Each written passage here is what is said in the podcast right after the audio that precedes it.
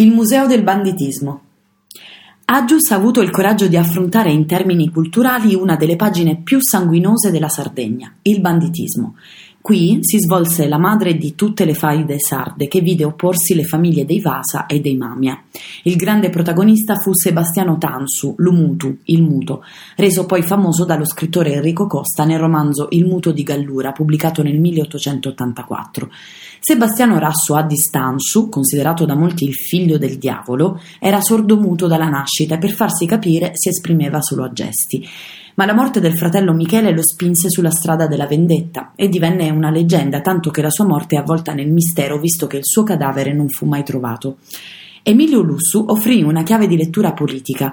Il banditismo nacque e proliferò per l'assenza dello Stato. In effetti l'apice della violenza nel 1823 coincise con la pubblicazione per mano di re Vittorio Emanuele dell'editto delle chiudende, provvedimento che ridisegnava i confini delle proprietà terriere favorendo i potenti. Si autorizzava la privatizzazione della proprietà pubblica. Per i pastori, oltre che un danno economico, un motivo in più per fomentare vendetta.